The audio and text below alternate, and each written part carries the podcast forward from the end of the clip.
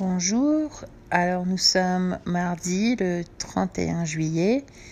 Et aujourd'hui j'ai passé la journée chez mes parents, mais tout d'abord je suis allée entendre un concert euh, dans le jardin botanique de Chicago avec ma mère et ma sœur.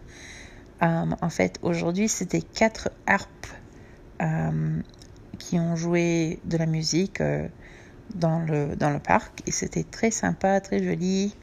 Euh, et j'ai aussi euh, écouté un autre groupe, c'était un groupe de jeunes musiciens, euh, un groupe de jazz. Donc ça c'était la semaine dernière, mais j'ai oublié de, de poster le l'épisode du podcast.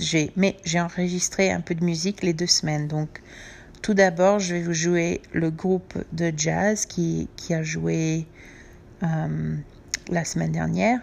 Et après, vous allez entendre les quatre harpes.